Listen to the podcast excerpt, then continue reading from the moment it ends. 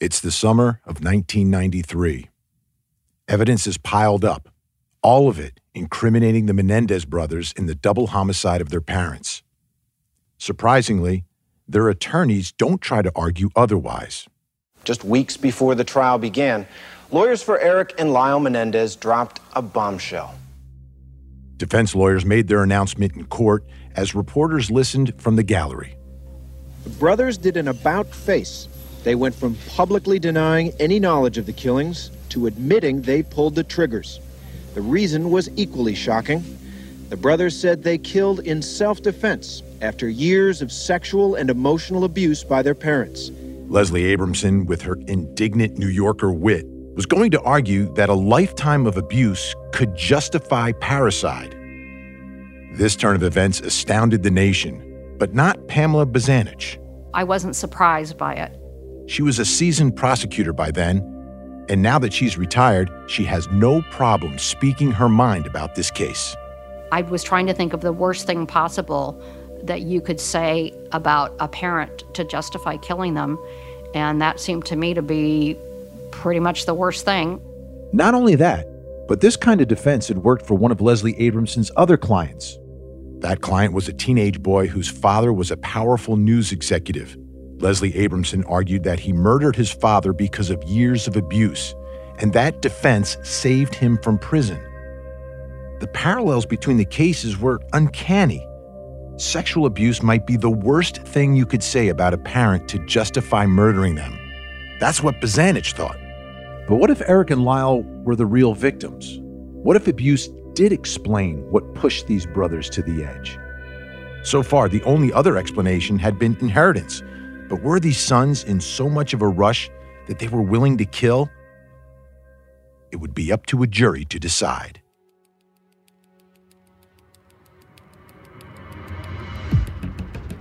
I'm your host, Vinnie Politan, and this is Murder and the Menendez Brothers, a Court TV mystery. I'm a former prosecutor and journalist and now lead anchor for Court TV. Today, Episode 3 The Trial. Last we heard, Judge Weisberg was still unsure if he should allow cameras into the courtroom. Now, of course, we know the Menendez brothers trial was televised. We wouldn't be talking about it if it wasn't. But the lawyers didn't know Judge Weisberg was still weighing the pros and cons.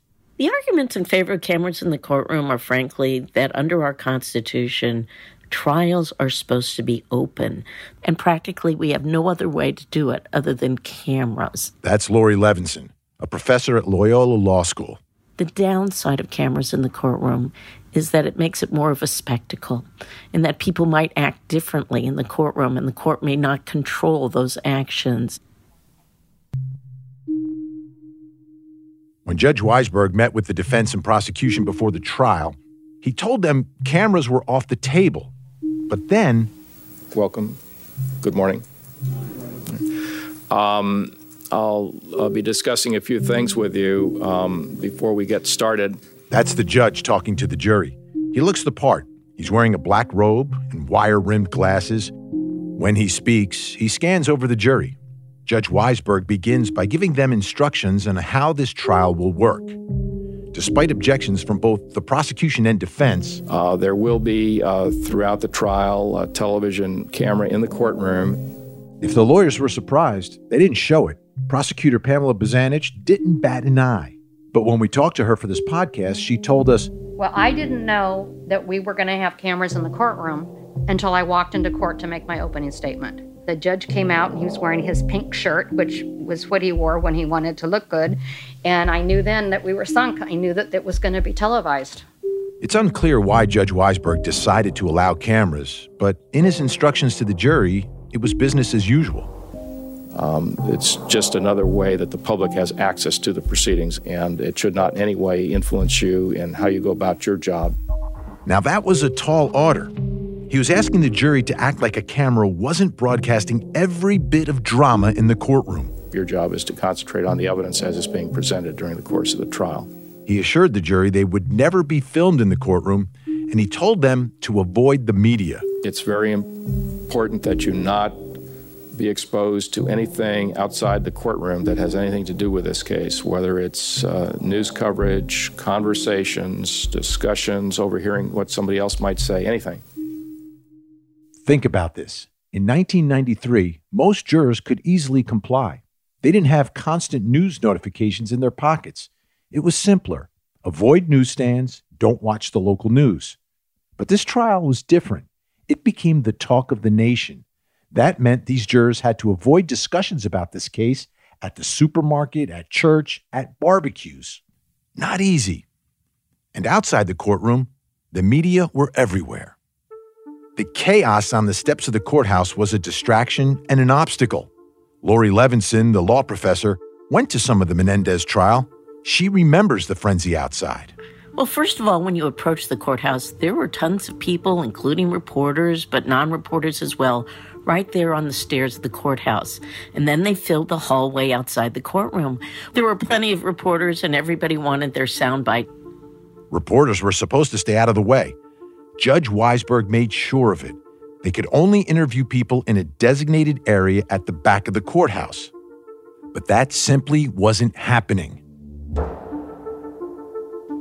Defense attorneys Abramson and Morrissey were incensed. You have 10, 15, 20 people with cameras and microphones, and you can't walk. It was the same thing today. You couldn't get down the stairs. You were surrounded by people. And the media chased us from the back, chased us all the way down the side, continuing to ask questions. And it is an incredibly frightening experience. You couldn't throw a subpoena down the hall without hitting a reporter, a photographer, and a TV producer.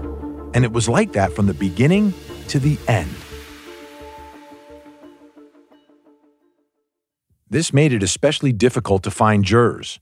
They needed to be impartial and uninfluenced by almost four years of nonstop coverage of the Beverly Hills killings. Jury selection often takes a few days. For this trial, it took weeks. Judge Weisberg had to gather a pool of almost 700 prospective jurors. It was fascinating during the jury selection because every person who came into the courtroom had heard about the case, knew something about the case they had read uh, about or seen on TV. Robert Rand was the author of the Menendez murders. He had the pleasure of attending every single day of jury selection. And so that, that was a very tough situation for the defense, uh, where you have a case that people already have some information, and most of it was pretty negative information uh, because the only people talking for three years were the prosecution putting out the greedy rich kids' point of view. And for this case, they didn't just need 18 jurors, they needed 36. You might not remember, but each Menendez brother had their own jury one to decide Erik's fate, the other, Lyle's. Two juries in one trial. The judge felt it would be fair that way. In the end, most jurors had seen some news about the Menendez brothers. It was unavoidable. But going forward, the judge wanted them to steer clear of the media circus. That first day in the courtroom, when Judge Weisberg allowed cameras, it raised the stakes. Now the lawyers would have to argue their case in front of two juries and the millions watching on TV. No pressure, all right, then, I'll now turn to the lawyers and uh, they may make their opening statements. First, the prosecution makes an opening statement and then the defense. Prosecutor Pamela Bozanich faced the jury. She was calm and resolute. With the camera on her, she began. On August the 20th of 1989, at approximately 11:47 p.m., Beverly Hills Police dispatcher Christina Nye received a 911 call Bozanich had to paint a clear picture of that night for the jury. On the line was Lyle Menendez, who sounded hysterical, reporting that, quote, someone shot my mom and my dad, end quote. You will hear that 911 tape, and you will hear the emotion manifested in that phone call. After all, it was the first time they would be hearing a detailed account of how the murder went down. She went on to explain the brothers' motive. Shortly after the killings, Lyle Menendez began to spend money. A lot of money. These were greedy, rich kids who wanted their inheritance early. Lyle Menendez told Dr. Oziel that his uncle had suspected that the family computer contained another will, which would have disinherited the brothers.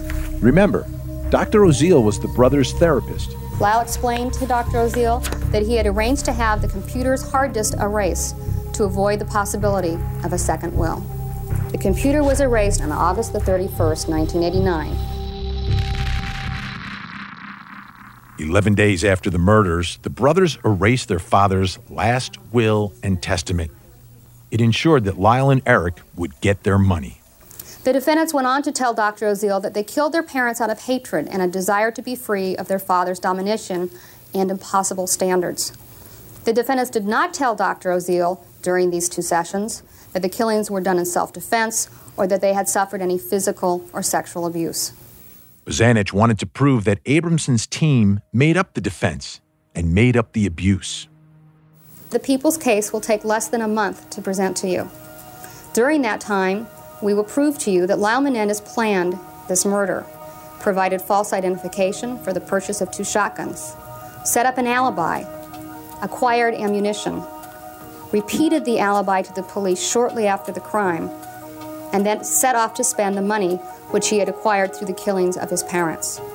Based upon this evidence, it will become apparent that this murder was unlawful, unjustified, and wholly premeditated, and that it was accomplished through a conspiracy into which Lyle Menendez entered with his brother, and that but for a few mistakes they made, this was almost the perfect murder. Lyle and Eric Menendez killed their parents out of hatred and greed, nothing else. That's what the prosecution would argue. Ms. Abramson for the defense. Thank you, Your Honor. Leslie Abramson set a large stack of papers on the lectern. It was her opening statement. This is large, but the print is very big, so it isn't going to take as long as it looks. She flipped through her pages to make sure everything was in order. Then she began. By telling you now what we intend to prove later, it is our hope and it is our expectation that you will do what you have promised to do during the jury selection process. You will keep an open mind. You will wait to hear both sides of the case. And Objection, you Your Honor. This is argumentative. That was Lester Kuriyama from the prosecution. Not even a minute into Abramson's opening statement, things got combative. Ms. Abramson, you are going afield here. Let's Just- go to what you expect the evidence to be rather than how it relates to the legal theories. I wasn't going to relate it to the legal theories. Okay, well, you're going beyond gonna- what you anticipate here. Let's go on to the evidence. All right. Abramson shuffled her stack of papers. The only question in this case is why did these killings occur? There is no issue as to who killed Jose and Mary Louise Menendez. Why they were killed is what the focus of all of our evidence will be on. Having fired two shotguns in the middle of a residential neighborhood on a quiet night, Erik and Lyle Menendez expected an immediate police response. They waited. When no one came, they decided to leave and pretend that they had not been home at the time of the shooting. Abramson eyed the jury earnestly, with intensity. She was an experienced orator. Over the next weeks and months, Erik Menendez was torn by guilt, by remorse, by horror over what he had done. He had lost a tremendous amount of weight. He was repeatedly reliving the killings in the way that some Vietnam War veterans relive their experiences. The proof of this was that he told the police months later that he could still smell the smoke. As further proof of Erik's remorse, Abramson brought up his confession. In fact, Erik confessed to the crime twice first to his best friend Craig Signorelli, then to his therapist. But he didn't mention sexual abuse either time. He did not tell them the true motivation for the killings. To do that, he would have had to reveal the shameful, in his opinion, secrets that he had spent most of his life concealing. For 12 years, Between the ages of 6 and 18, my client, Erik Menendez, was sexually molested by his father. Jose Menendez's obvious purpose was to use his child's body to satisfy his lust. But this sexual exploitation of his young son was also part of a more pervasive characteristic of Mr. Menendez his absolute need to control and to manipulate the people around him. Abramson didn't mince her words. She was saying Jose Menendez was the villain, not the men who murdered him. Then she went after Dr. Oziel, the prosecution's key witness. We will challenge through evidence in this case the accuracy of the information given to you by L. Jerome Oziel in this trial. We will present evidence to you to prove that this man operates on his own agenda, that he has motives to lie about what the, he was told by the Menendez brothers, and that he has a track record of lying, manipulating, and controlling people for his own selfish purposes. Abramson ended her opening statement with a direct attack on the prosecution. Because his parents were wealthy, the prosecution tells you he did it for the money. What do they say when poor kids kill? If court cases are battles, this one was about to get very bloody.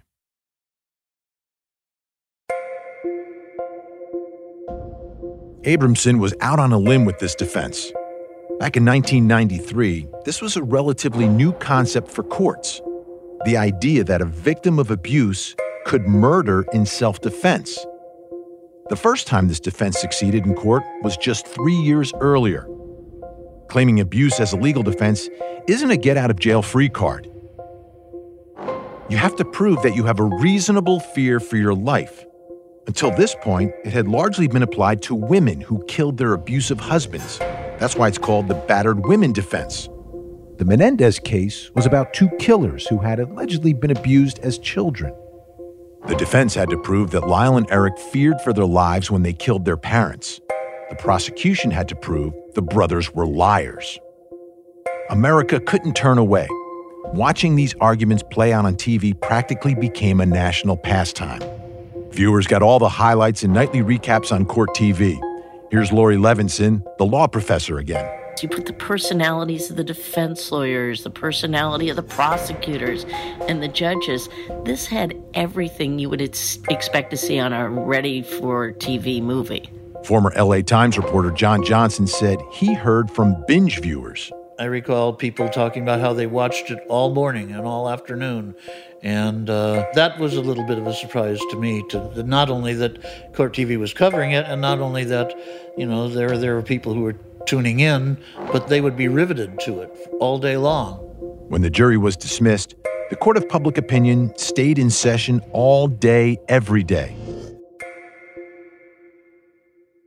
This was more riveting than most soap operas. It was reality TV, packed with emotion and the high stakes of a capital case. With so much public scrutiny, Leslie Abramson tried to portray Erik and Lyle as sympathetic young boys to the jury. Leslie Abramson made sure they dressed every day in the, in you know these preppy sweaters, and I think it was even made a joke of on late night uh, talk shows. So it was supposed to make them look young and vulnerable, rather than if they were wearing a suit and tie, but with the cashmere sweater on and their hair combed ever so neatly, they looked very Boy Scoutish, which is what Leslie was going for. Abramson could control what her clients wore in court but the impressive set of witnesses for the prosecution was devastating. All of Erik and Lyle's friends testified against them. Friendship transcends a lot of things, but homicide's not one of them. I felt it was my duty. That's Lyle's best friend, Glenn Stevens. He met Lyle in high school and they even ended up at Princeton together. I felt very close to him. I considered him my best friend, but uh, after the murders, he changed. Stevens felt the relationship became more transactional. He was being condescending towards me on several occasions. And over time, his suspicions grew. Stevens remembers Lyle telling him about finding his father's will on the family computer. He wanted to read what was in the, the will because he knew that his father was drafting a new will, and he wanted to see if, if he could read what was in there. They opened the files and found nothing legible inside. They couldn't be opened, they couldn't be accessed for some reason. And he told the computer expert uh, that he had hired just to erase the contents. Did he tell you why he wanted the contents erased? He said, Well, my father wasn't very happy with me at the time, and since the will that was found gave me and my brother everything, uh, I had nothing to lose by erasing this one. I'm not sure if I would have been in it. That didn't look good. Erik's best friend, Craig Signorelli, took the stand too, but reluctantly. I wasn't sure at the time if what he was telling me the truth, and I did not want to be the one to turn him in. Erik liked to play mind games with Signorelli, but one of those games felt a little too real. He said that um, he went back outside, and his brother was standing there with two shotguns and said, Let's do it. And they walked inside, and Erik said he looked in and saw his parents sitting on the couch, and Lyle swung the door open and shot his father and looked at Erik and said, Shoot mom. And Erik said he shot his mom, and she was standing up and yelling. At the urging of police, Signorelli told Detective Zoeller everything he knew. And then there was Lyle's former roommate, Donovan Goodreau. The two were best friends in Lyle's first year at Princeton, but they had a falling out shortly before the murders. Goodreau was kicked out of their room at Princeton, but it wasn't until Goodreau was on the road to New York that he noticed something of his was missing. I pulled over on uh, Route 1 um, because I didn't have my wallet with me. And sometime after that, were you contacted by the Beverly Hills Police Department? Uh, yes, I was. In March of 1990, they asked for my whereabouts um, on the date of August 18th, 1989. That's the day Lyle and Erik used Donovan Goodreau's driver's license to buy their shotguns in San Diego. Okay. Did you buy any shotguns during that period of time? No, I didn't. In fact, Erik Menendez fit all the descriptors on Goodreau's license. They were both about six foot one and 165 pounds. They even looked a little alike. To the gun store clerk, it was just a run of the mill transaction. When the customer came into the store, he wanted to buy two of the shotguns and pointed at him. And I recall vaguely asking if he wanted to see the guns. And I, from there, I just went in the back, brought the two guns out. We did the paperwork. Um, the person went to the front to pay the cashier. And just like that, the brothers were armed. It's a pump action Mossberg Model 500 AB shotgun in 12 gauge. That's Beverly Hills Deputy Dwight Van Horn. Police never found the actual weapons Erik and Lyle bought, but he's demonstrating for the jury how these kinds of shotguns actually work. First thing you do is load a round of ammunition into the magazine, chamber a round of ammunition from the magazine, and make sure the safety was off. It was almost theatrical. The prosecution probably just wanted this gun show to demonstrate just how deliberate the brothers had been as killers. Pull the trigger, firing pin fires, the shell fires. To fire again, it takes a distinct act of pumping the pump slide or the slide all the way to the rear, then running the slide forward again. But you could argue that a gun tutorial wasn't really necessary. The defense did just that. Question is, do they have a right to parade this shotgun in front of the jury for the dramatic impact? That's what this is about. There's nothing complicated in describing how to put a shell into a shotgun. Even I can put a shell into a shotgun. This is just an excuse to bring in the ugly gun. That's all it is. Judge Weisberg disagreed. The, the, people's theory is that there is a uh, premeditated uh, killing here, and the reloading process could very well reflect upon the mental state of the individuals involved. The he said it was relevant to the Menendez brothers' capacity to commit the crime. Maybe you're wondering why the prosecution is going through so much trouble to connect the brothers to the crime. Is it just a show for the jury? Haven't the Menendez brothers already admitted to killing their parents? I had to prove it was a murder and I had to prove that they did it. And even if the defense attorneys stand up an opening statement and say their clients did it, I still have an obligation to prove it. That's prosecutor Pamela Bozanich again. Hypothetically, if I hadn't proven that they had done it, then the judge could have dismissed the case for lack of proof before the defense even started. Um, it's it's highly technical, but it would have happened. This judge would have done it if I hadn't, you know, crossed the T's and dotted the I's. More than that, prosecutors wanted the jury to see through the candy-colored sweaters and sob stories. They wanted them to see sociopaths, even though the judge wouldn't let them use that word. Yes, he barred a word.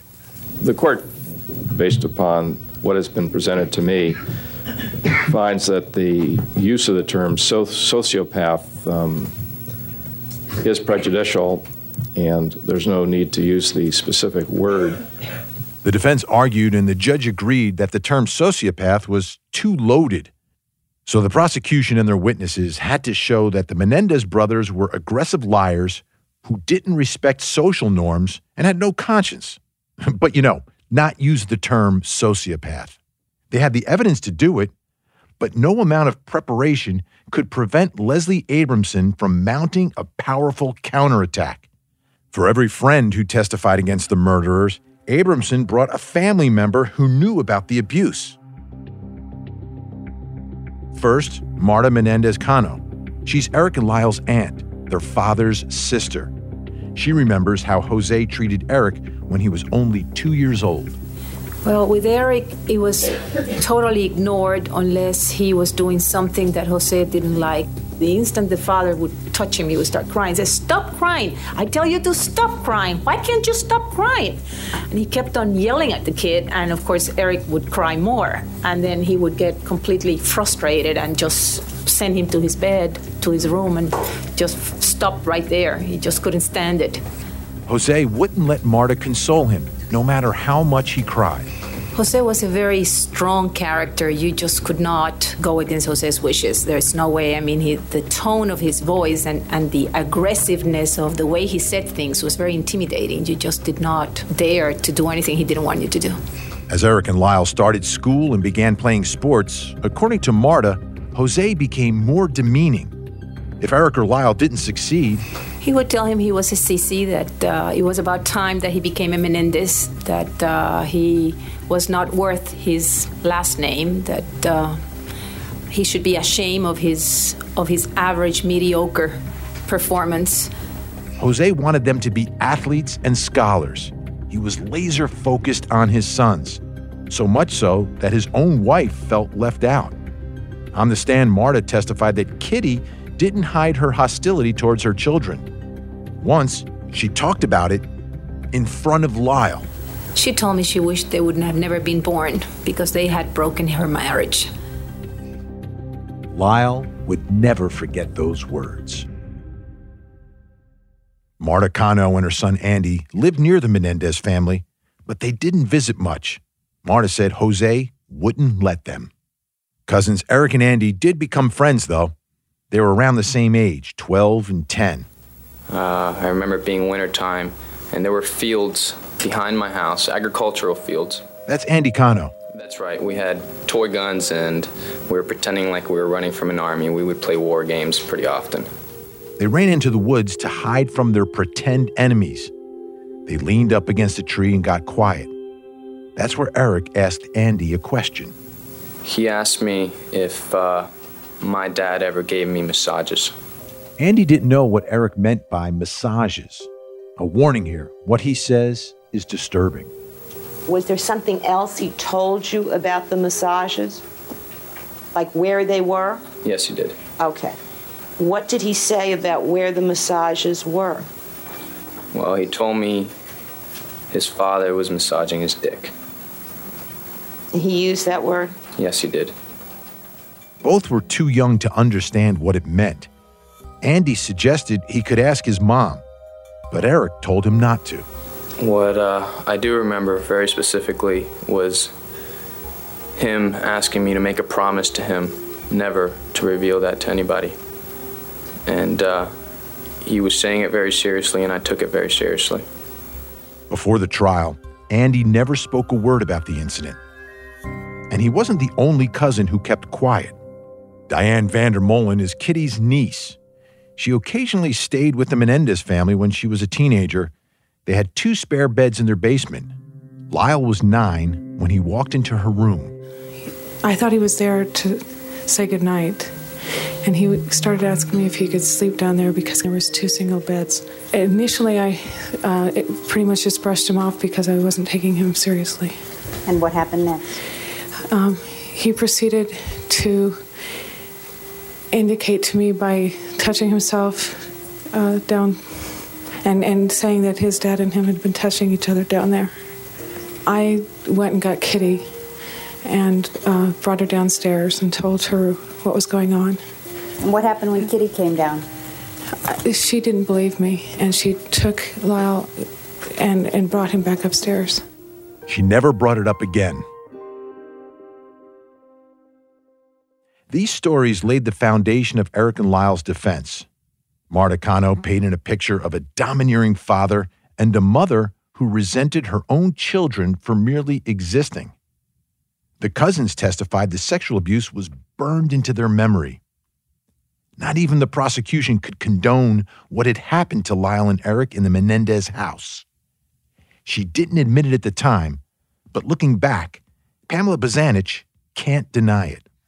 When you have two sons capable of murder, there's something wrong at home. In a recent interview, she remembered hearing horror stories about Jose.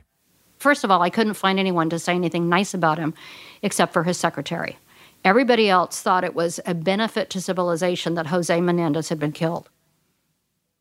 If there was a way to prove that the sexual, physical, and emotional abuse was undeniable, it might justify the murder of Jose Menendez. But what about Kitty Menendez? The story of Kitty Menendez got swallowed up in the story of the brothers, their phony abuse, and the story of the hideousness of Jose. But she was the true victim of, in the family. She was as much a victim of the husband as, as, in fact, more of a victim of the husband, had more reason to want to kill him. So I think that her story is just, just very sad. At first, the case of the Menendez family was clear cut. Lyle and Erik were cold, calculated killers, greedy rich kids. Their friends even seemed to agree. They couldn't recognize who the brothers had become. But then the defense began to peel back the layers. Erik and Lyle were living in a gold plated cage, taunted and abused by their father, unloved by their mother. Maybe it was only a matter of time before they snapped. For most Americans, this level of family dysfunction was hard to comprehend. Now it was on TV. Yeah, I think one of the reasons that this case was so sensational is because it discussed sexual abuse. And at the time, that wasn't something that was particularly openly discussed in cases, especially when it came to family violence. These stories from friends and family only scratch the surface. Next time on Murder and the Menendez Brothers, the most controversial witnesses take the stand. The brothers' therapist testifies. Based upon what Lyle had just said to me, he had basically told me that he was going to go off to discuss uh, murdering me with his brother. And Erik and Lyle take the stand themselves. I just dismissed what happened to me as something that happens to little boys. And at 18, I figured my dad would let him go. I just specifically remember him saying to Dad, You're not going to touch my little brother. You're not going to touch Erik. You're never going to touch him again. That and more next time.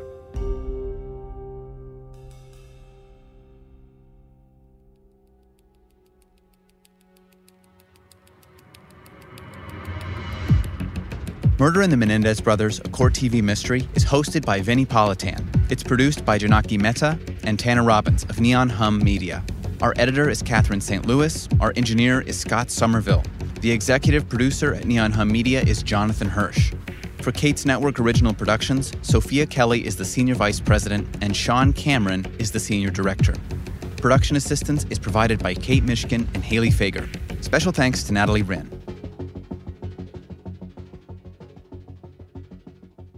You can see Court TV's complete coverage of the first Menendez trial in the Trials on Demand section on our website, courttv.com.